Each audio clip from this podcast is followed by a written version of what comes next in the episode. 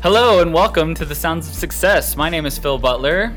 And I'm Christina Bowie. This week, for our fourth episode, we will be talking with Dr. Mia Carter on the value of a liberal arts education. So, without further ado, let's get started. Let's go. Well, this week we are excited to have an esteemed guest with us. Today we have Dr. Carter, who is consequently my boss. She hates it when I call her that, but uh, it's the truth. Um, so I don't know who's more nervous about this interview, her or me, right now. Uh, but a little bit about a little bit about Dr. Mia Carter. She's been recognized by Texas Exes as one of the most talented and inspiring professors at UT. She's been an English professor on campus. She's also the program coordinator for the Mellon Engaged Scholars Initiative. But most importantly for me and Christina, she's also on the leadership team for the college as the Associate Dean of Student Affairs. And we are so excited to have you here today, Dr. Carter. Welcome. Well, thank you. It's a great way to wrap up a Friday with you all. I think Christina is uh, an extra fan of yours. Uh, you have helped her get gainful employment uh, here in the yes. Office of Student Success. Yes. and it was it was a Christina's. It's a perfect theme actually because Christina ended up in this job because of a love of poetry. Yeah. That's right. I, I had studied a lot of Latin American studies when I was in college. Wasn't really sure what to do, but I remembered that Dean Carter really likes Pablo Neruda. And so I sent Dean Carter a Pablo Neruda quote when I was asking for a reference. and I said, hey, by the way, there's a, a job in the Office of Student Success. And voila the rest yes. is history, as yeah. they say, right? And I, I, had nothing to do with the process except that sentence, nothing at all. yeah, that's kind of funny. Last week we were talking about faculty relationships, and you just never know. Like, if you hadn't sent that email, like, who knows where you would be right now and what you'd be doing. So, how not how making a podcast. That's for sure.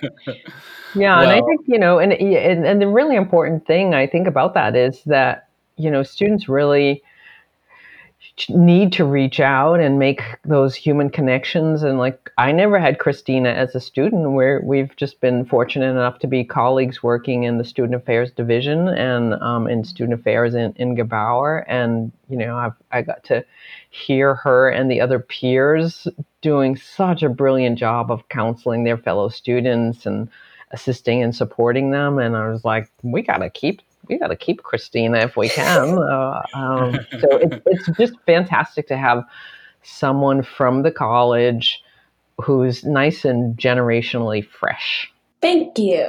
Thank I you. agree. I agree. Yeah, I always tell my students, you know, make those connections. And when we say connections, we mean, you know, actually build a relationship with people, get to know them.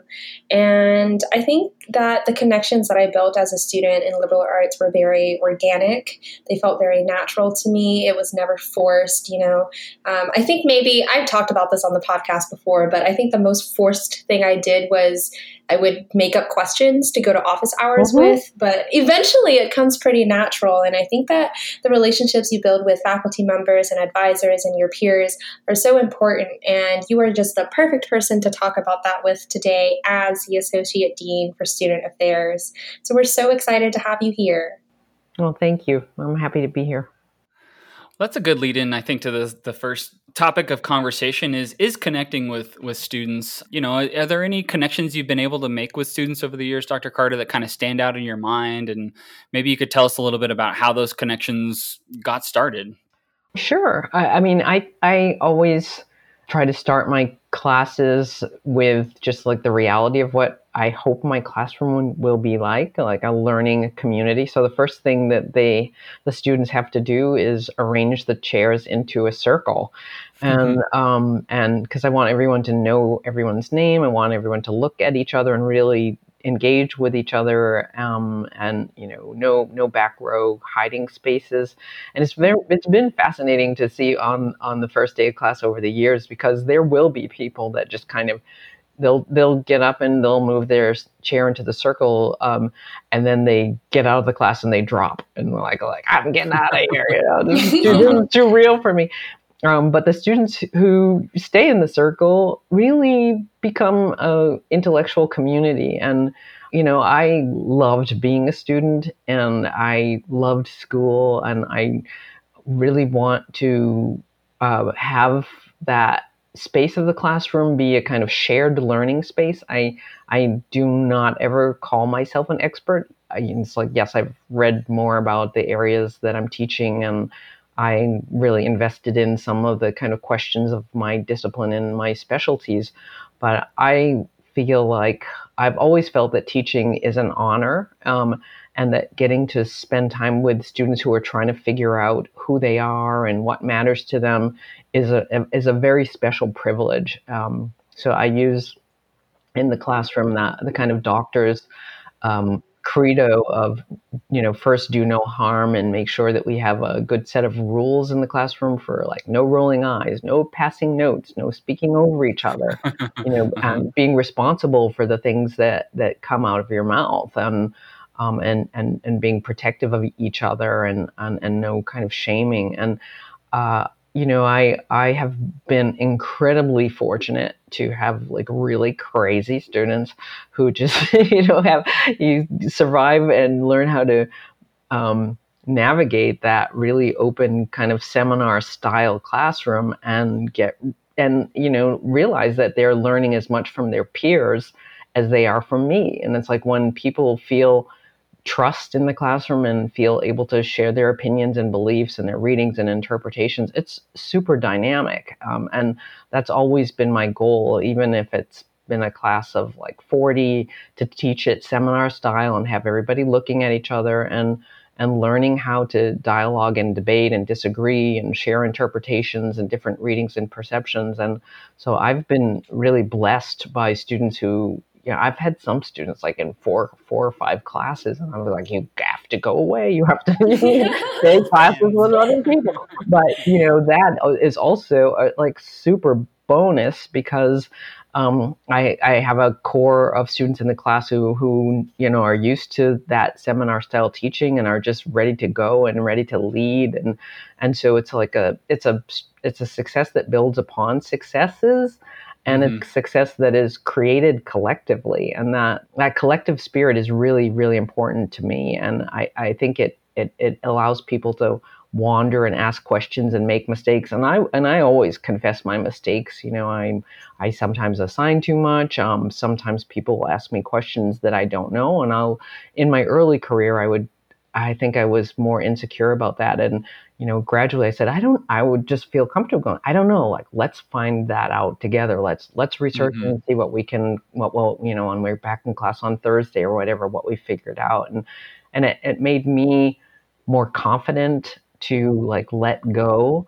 that feeling that I had to be the expert um, about everything and just really practice, actively practice being a learning community together.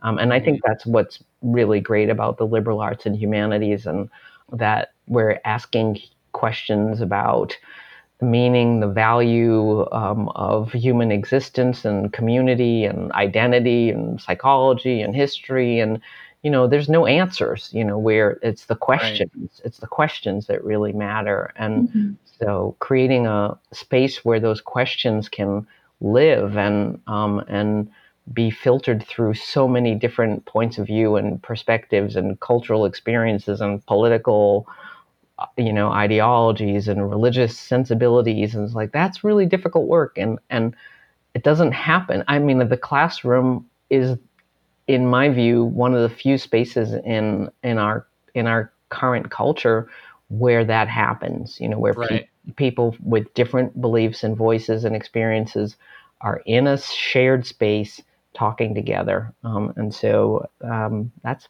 I think that's, you know, I think that's why students kind of have stuck around. And I think that's why a lot of yeah. students choose to be liberal arts students. They're mm-hmm. invested in the questions and trying to figure out solutions for the present and future. That's mm-hmm. what I loved so much about liberal arts is that you would learn with each other, you would learn from each other.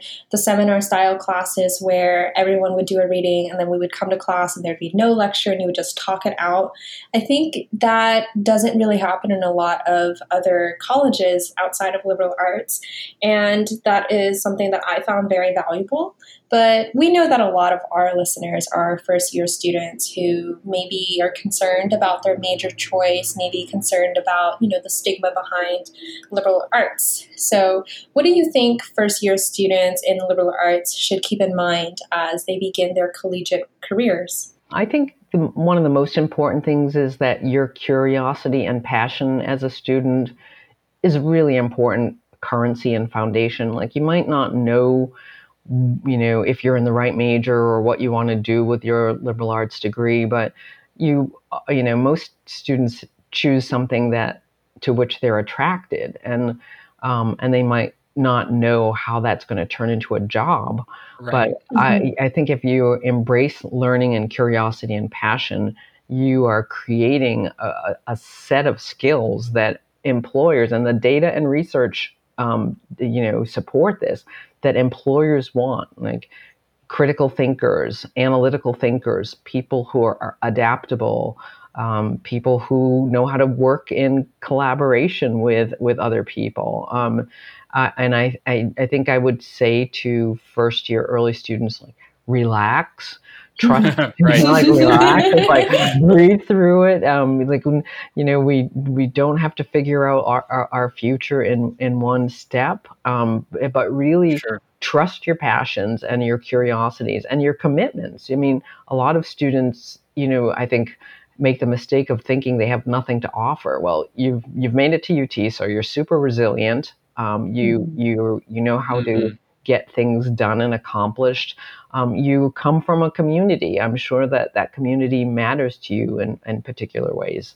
Um, those passions can be for the environment or for social justice or for sustainability, uh, for global peace. You know, the, the things that matter to you um, as an individual can become the, the kind of cornerstone of a career. And um, you know, there's just so many great resources at the college and within programs. I mean, I, I think it, another really important thing for young students, freshmen, first year students to start thinking about early on is the you know the possibility of participating in in research cohorts i mean there's yes. lots of lots of departments and programs have research opportunities for students and um, and you know a, a, research opportunity or or an internship or uh, can can turn into um, a, a, career you know almost without the person being fully aware of like oh my gosh I'm, I'm building a career. Like i'm building these skill sets. My passions have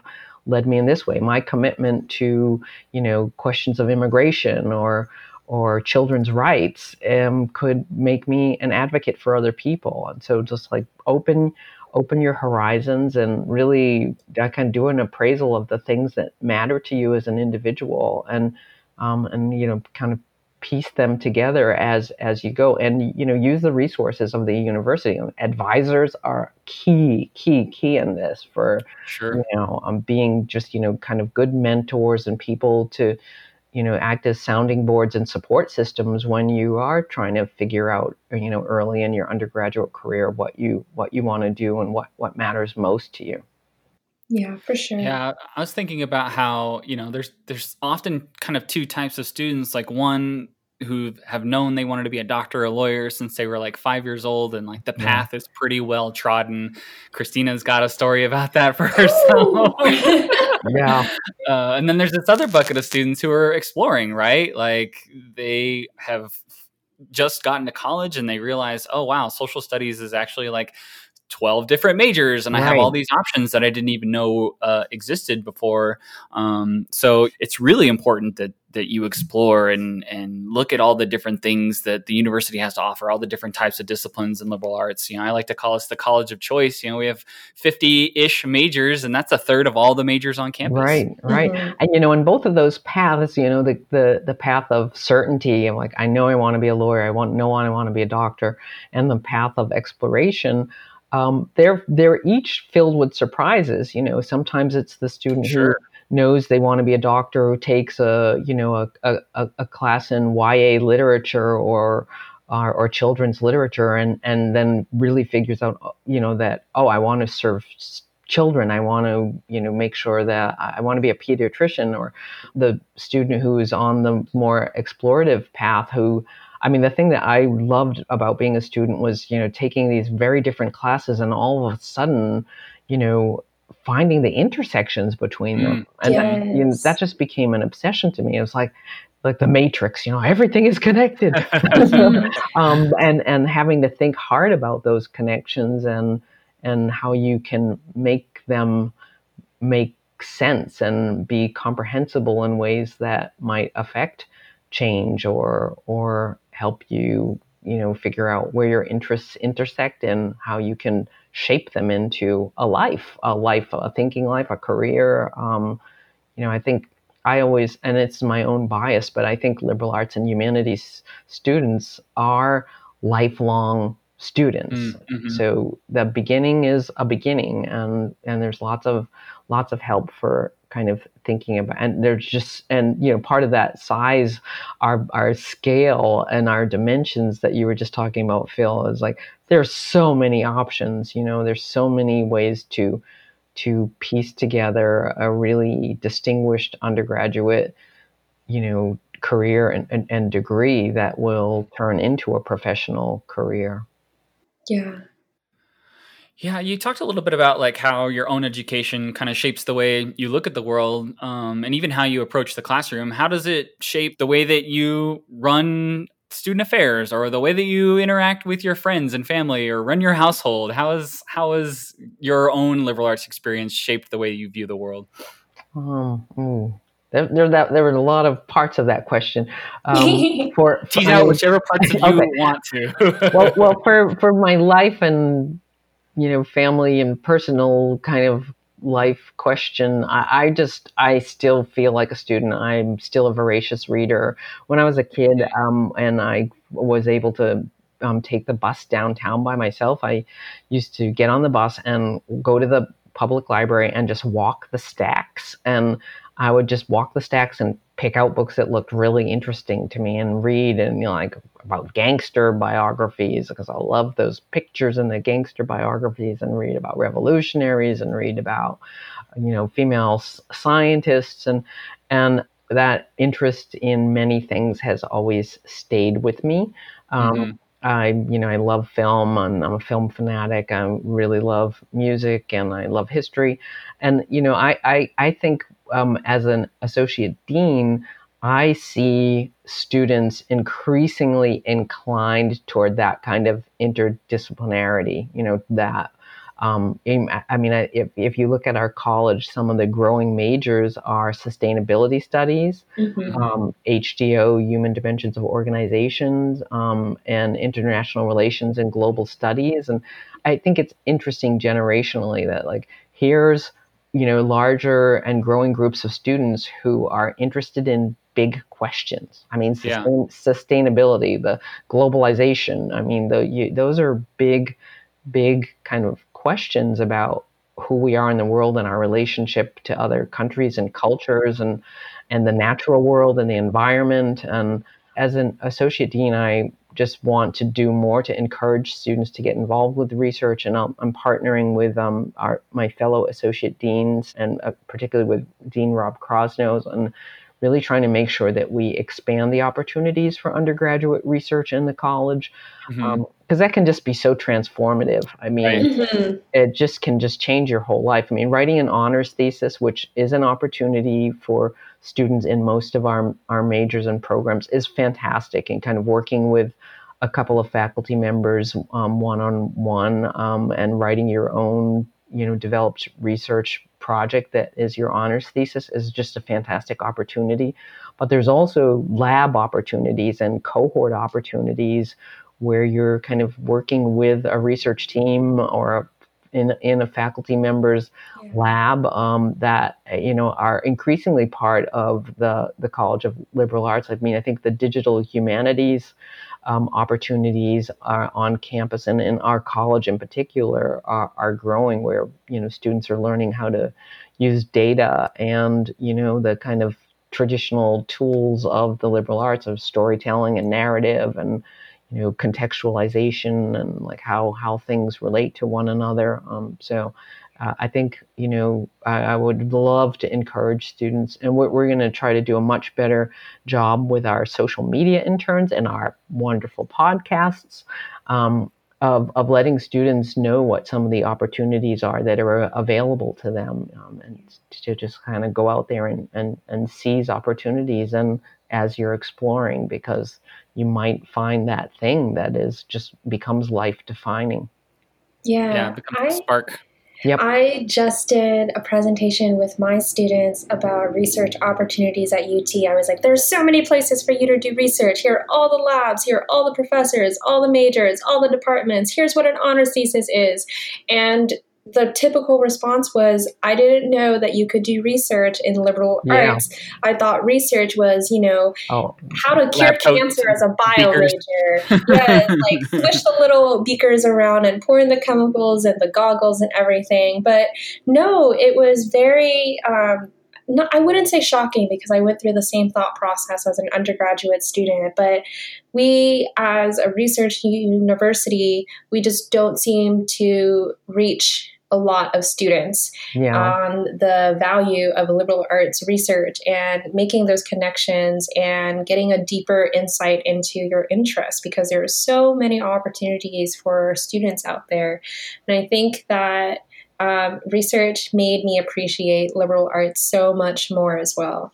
Yeah, and you know, and, and that you know, I do feel that we we and partially, I mean, like me as an associate dean of student affairs needs to do a better job of just like disseminating that information about opportunities and having you know, it would be great on. And we we have another uh, podcast that we hope to launch um, called Liberal Arts Futures um, in the spring, and part of what I want to do on that one is to have students who have had research opportunities talk about those experiences to their fellow students, students who ha- have had their lives transformed by internships or study abroad experiences. Share mm-hmm. share those when when we can travel again, please. Right. um, but you know, sh- have students really helping to uh, you know, because I can sit there and say, there's these great opportunities out there. You must go and get them, go and, you know, and get them. But it's so much more valuable for students to share their own learning experiences sure. with their, their peers and their excitements and the, you know, the processes of, you know, even getting ready to go on a, a study abroad. Um, you know, I just, um, I just think we need to do a much better job of of making those opportunities and experiences visible and much more democratic. Um, it's mm-hmm. one of the things that uh, m- led me to accept the job as associate dean. I mean, there's there's often uh, you know there's worlds of students that you know just they're part some of those students who like know their path that you know I want to right. be a doctor or a lawyer and they're just like they're out there cultivating every opportunity possible and they you know and, and then there's students who you know we need to be a, do a much better job and meaning I um partially of of just you know in, in uh, putting opportunities in front of students and making them aware of of the many many rich avenues that they can explore while they're here at UT. For sure.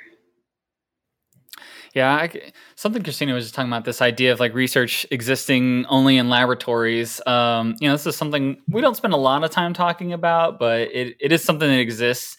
Uh, this Cold War out there of, of STEM versus the liberal arts. Um, and there, you know, there are stereotypes of liberal arts students. There are stereotypes of STEM students, and you know, these stereotypes have a real impact on our current liberal arts students.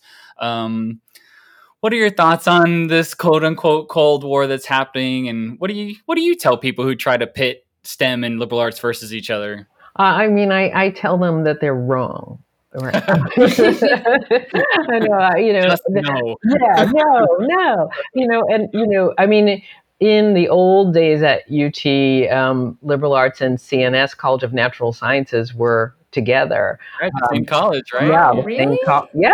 It, it, it, was called liberal arts and sciences, I believe. Yeah, um, liberal arts and sciences. Yeah, and this is the anniversary. I think the 50th or 25th anniversary of the, the separation of those two colleges. But I, you know, I, I, I do think the the the supposed war between STEM and, and liberal arts is just wrong minded. I think it's something that is, um, you know, become part of a public and media discourse that is very inaccurate about the kinds of work that is being done in the liberal arts. And, and the most obvious examples of, of this are um, you know, specializations like sociology or psychology or economics that have both you know the qualitative and quantitative w- worlds that are, are using are using data and statistics and and research and storytelling and narrative and historical context and social context and all those things. So i think we you know we have our own examples within the college of disciplines where those divisions are you know they're they're artificial that there are right. scholars working in in both ways um, in in particular fields and um, yeah i just you know i i think it's a self-defeating narrative to to think that you know all the serious stuff is is being done over there in the STEM world. Um, yeah you know uh, the, the the kind of questions of what bigger questions are there than the questions of humanity?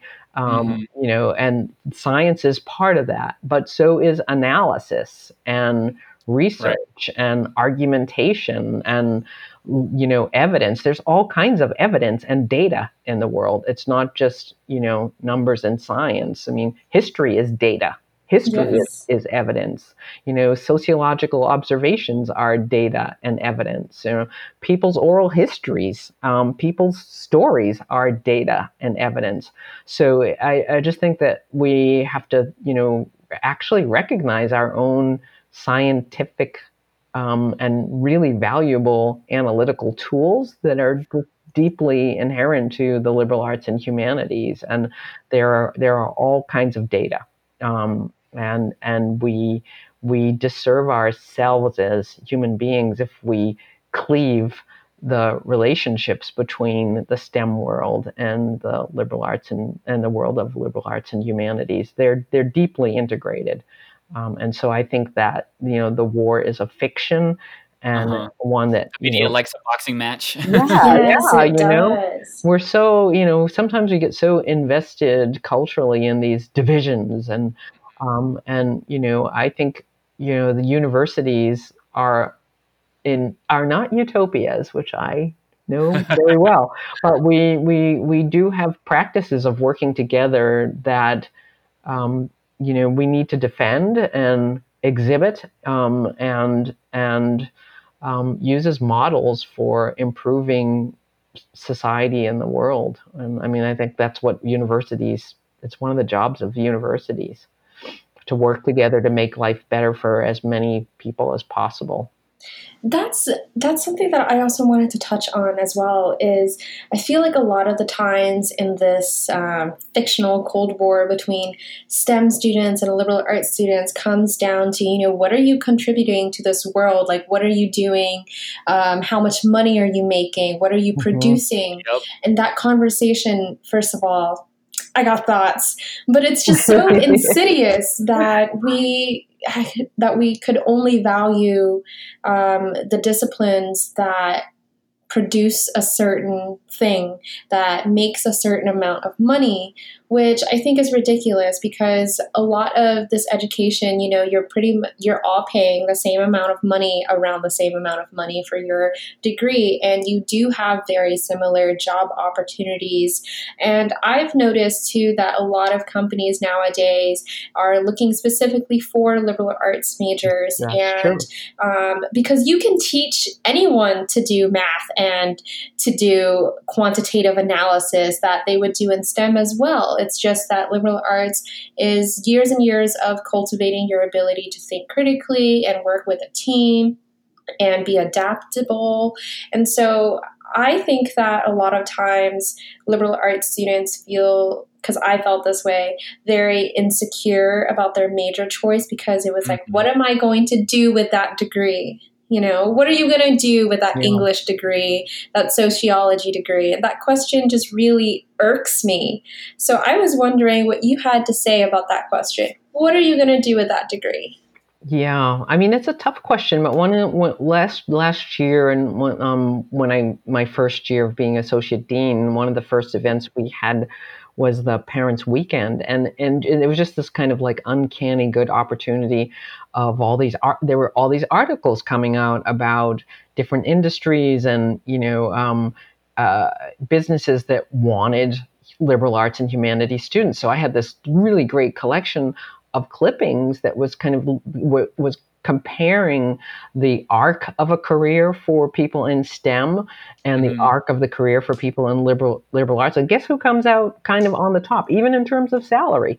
It's it's the liberal arts. liberal arts based on your statement. Yeah. you know, and it was great to have all these, you know, you know, research uh, articles that were citing the research that I could that I could quote to parents. Um, and and part of it is, you know, that technology changes and shifts, and so you you can reach an uh, an arc of your career in a STEM field, and then it's like the next people who are trained in the new technologies and stuff. And what has what tends to happen for people with liberal arts uh, degrees um, is that they ascend over their over the arc of their career. They move into you know managerial positions and move up up the kind of professional ladder while people in STEM fields kind of reach their reach a, a a, a, a, level in their career and they they just stay there. So I mean, it was uh, it was really interesting to after that parents um, uh, weekend event. Uh, all these parents were, you know, can I have, can you give me those citations? So, you know, I did. I gave, gave people my card and my emails, and um, because they, they want to support their students' passions for the liberal arts. But of course, you know, those concerns about paying the rent and having a job afterwards are, are real for both students and parents. So the parents mm-hmm. were so excited to hear about all the this you know research um, that was being done and kind of comparing the the arc of the professional life of the STEM student and the and the liberal arts student. And you know, uh, I, I think those things are really important. Um, and I also think the quality of life is really important. It would not, which is not to say or even imply that people in STEM fields don't have a high quality. That is not my implication at all. But I, I do think that you know, um, finding what matters to you, what gives you passion, what enables you to feel like you're serving others. Those are really important currencies as well, you know, yeah. and not just the, the salary. And a well lived life is an achievement, and a life given in service to ideas and um, evolving thoughts and problem solving. I mean, I think those are really va- incredibly valuable um, currencies and skills and tools. And we in the liberal arts world just have to do a better job of of of of educating the public, really, of, mm-hmm. of, of why and how those those those skills and qualities um, matter.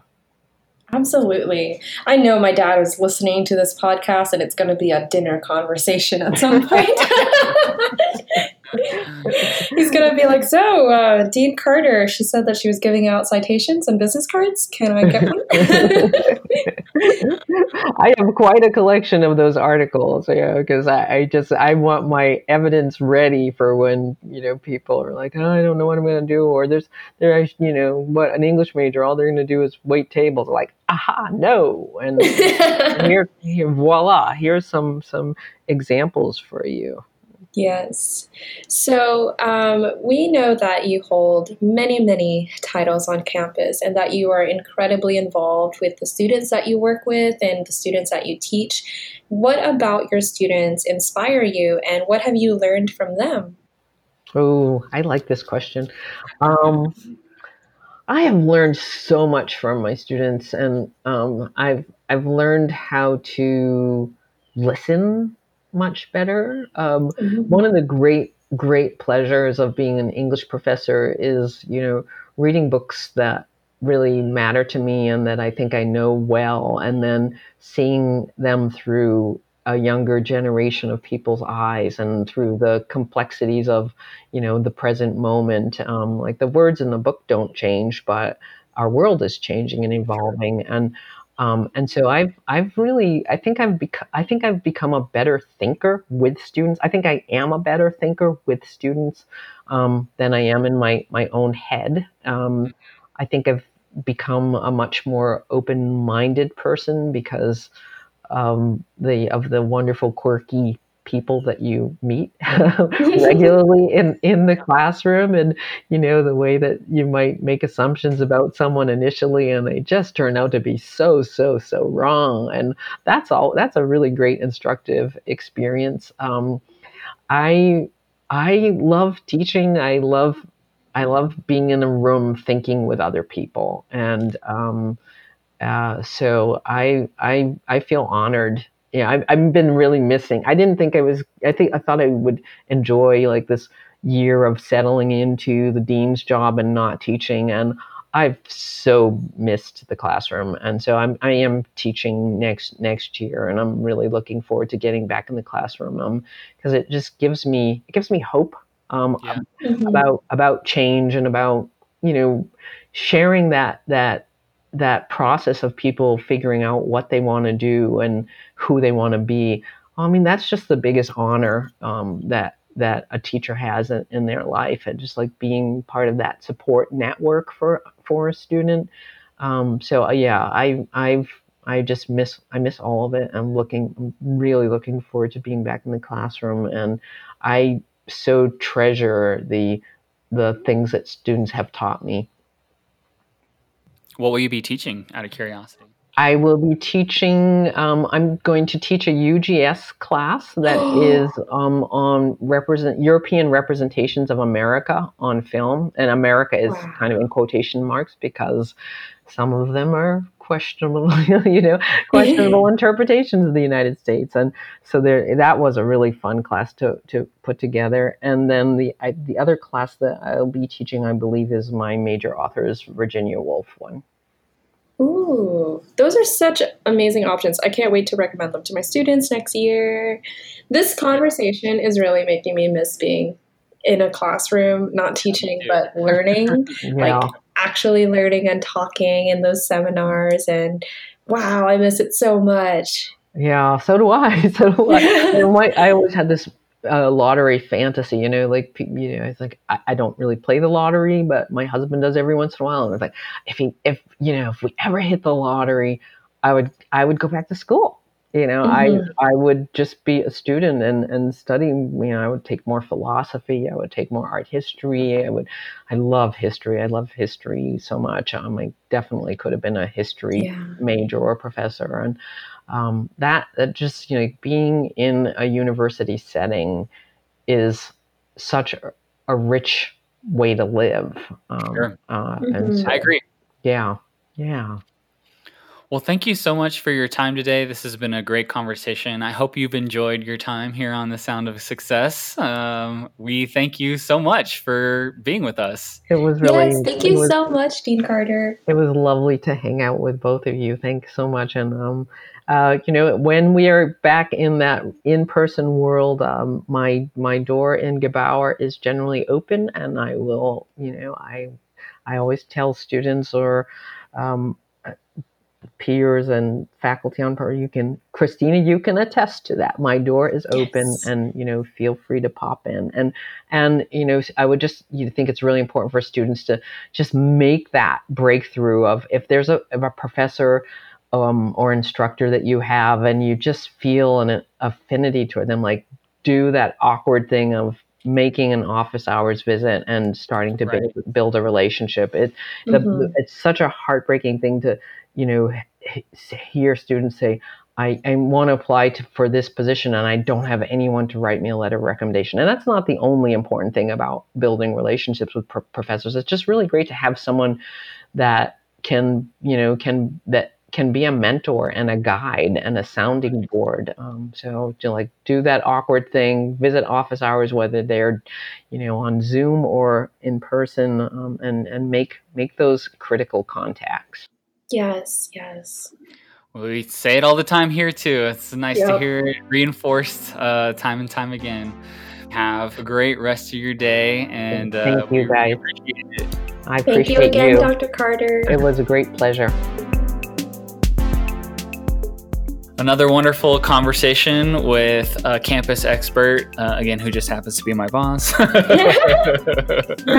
have been super years too. also, yes, we've been really looking forward to this episode with Dr. Carter for a while. This was one of the first episodes that we came up with when we were just planning this podcast because Dr. Carter is just the person to talk to when it comes to anything liberal arts. She is absolutely a rock star. Yeah, I mean, I wrote down a couple of things uh, that we haven't really talked yet much about on the podcast, but I think that are, are super important, and she made me think about it. And one of them is like learning from peers, right? Like we've been spending yes. all this time talking about learning from faculty members and campus resources and doing the best you can in your class, but there's just so much that you can learn from other students and upper class students. And eventually, we're bringing some some of our mentors to kind of talk about student mentorship and talk more about that. But it's just a good reminder, like there's so much that you can learn from other students, not just your professors. Yes, that's why your professors keep putting you into these breakout rooms with random people from your class. So you the dreaded breakout. participate. we know it sucks. We know it sucks, but I promise you, you get so much out of it. I would give an arm and a leg to go back to my undergraduate upper division seminar classes. I would do anything to experience that again, just because there's really there's really nothing like learning collectively, learning as a community, learning together and talking through ideas with each other and picking up new conclusions and expanding your views with each other. It is just such an interesting dynamic that I would do anything to experience again. Like, mm-hmm. wow, I miss being a student so much. And um, I think that, you know, this podcast, we really do stress making those connections with your professors and with your advisors and everything. But I think that some of the best connections I formed in college were connections I made with other students, either mm-hmm. my peers in my classes or in my student orgs there. Yeah, me too it's just so organic. It feels much easier than it is. It's a lot less intimidating, and you have so much to talk about. It's very relatable. I think that making those peer connections is so, so valuable, and it's just a lot of fun as well. Mm-hmm. So, you know, um, we should definitely try to emphasize learning from our peers and building those connections with each other. Another thing I kind of noted when she was talking about uh, which majors are, are on the the rise as far as growth and getting bigger. And you know, she mentioned sustainability, international relations, and global studies, and human dimensions of organizations. And those are all relatively new majors. You know, I know when I think liberal arts, I think like English, history, humanities, philosophy. I don't necessarily think about those things, um, but it kind of made me think like you know, sustainability is about the future, right? Like mm-hmm. globalization mm-hmm. is about the future. Understanding human organizations, it's, it's, a really futuristic way to look at you know the world and you know our students and liberal artists are interested in big picture questions and you know history is definitely part of looking backward but there's there's just as much looking forward in the college of liberal arts as there is, mm-hmm. you know mm-hmm. understanding the human condition yes for sure i think that you know um with STEM majors, they're adapting to all of these like technological changes, all of these new discoveries in science and health and everything like that. But with liberal arts majors, we're doing those same discoveries. It's just a different type of discovery. We're adapting to just as many changes. We're adapting to changes in how governments relate to each other, changes in how humans communicate with each other, changes in how organizations are structured, how they're built. There are so many things that are changing that need to be looked at from a more humanities and social studies focused perspective. And liberal arts certainly gives you that ability to do that. And I think that liberal arts gives you the how and the why to a lot of these questions that STEM majors may be asking. And so mm. that's also why we wanted to talk about, you know, STEM versus liberal arts, because a lot of times in career in careers and in um, making changes to the world and improving the world and making progress, it's because liberal arts and STEM have so much in common. They have to absolutely combine their strengths. There's so much to be right. done that one discipline and one perspective just cannot get done. And so all majors are very, very valuable because they contribute to some form of knowledge production that we deserve to have and deserve to know. Yeah, Dean Carter talked about like even in her own classroom, what makes it so great is the diversity of thought and the diversity of opinion and perspective. And like, you know, as much as we all love our iPhones and we're glad that they work and they work the way they were, like imagine if every single American was doing STEM, like we would be robots or, you know, we would just mm-hmm. be all about just the math and like things would be probably pretty rigid. And likewise, if everyone was a liberal artist and, you know, constantly deconstructing or critically thinking about all systems in place, like that could be anarchy too. Like the the beauty is in the the mixture, right? Mm-hmm. And having like all the right ingredients um, in the right proportion to kind of bake this cake that is our human experience. For sure, for sure. Um, and you know, and speaking about critical thinking, you know, she talked about how um, you know the trajectory for liberal arts students, uh, you know, it, it, keeps rising uh, the longer they get out of college, and I, I think that critical thinking is probably part of that, right? Like once you acquire that skill, it's almost like Pandora's box. You know, I, I like to joke whenever like you know I get in quote unquote trouble at work, like it's the college liberal arts fault. Like they taught me to think critically and to criticize and really yes. like understand uh, what's happening from a lot of different angles to try to get a quality outcome. So, uh, you know, I really appreciate the folks that can critically think and you know mm-hmm. can decipher the difference between fake news and real news and are asking hard questions and and not just taking things at face value. For sure. And I think that critical thinking comes in handy in so many situations as well. You know, critical thinking isn't just analyzing a book or analyzing an event. Critical thinking is creativity and how you lead, it's creativity and how you sure. work with a team. And those are just the tip of the iceberg for the value that liberal arts has and the things that it teaches you. You know, with hard skills, you can learn that, but with soft skills, it's something that you constantly need to work on and have it be at the foundation of how you look at the world around you. And so, you know, we keep saying this, but liberal arts is a wonderful place to. Uh, get the knowledge that you need to change the world, and you are not at um, you are not at a disadvantage just because you don't know how to pour chemicals into a beaker or just because you don't know how to build an app. Those are all things that may be necessary for other types of careers, but they're not necessary for every single type of career. And the skills that you gain in liberal arts are necessary in every type of career. Well, and that goes back to critical thinking, right? And, and if you can, if or even being a lifelong learner. I know Dean Carter kind of talked about, you know, being curious uh, is a part of, of, the liberal arts education. So, you know, even if you don't know how to do those things, you don't have to learn them in a classroom. You can teach yourself app development. You can teach yourself math. Like you kind of talked about that during the podcast. You can you can learn those skills. If if you are good at learning, you can teach yourself just about any skill that you need Absolutely. to accomplish something. Yeah. Yeah. Well, I think we're just about out of time for this week. Uh, thanks again for another awesome conversation. We will be back in the next episode with a conversation with our mentors. So you'll get to hear a lot more from other liberal arts students that are maybe a little bit older and more experienced. They can navigate liberal arts and get the deets from them. We really appreciate you taking the time to listen to us. Thank you so much. Uh, until next time, uh, my name is Phil Butler. I'm Christina Bowie. Have a great week.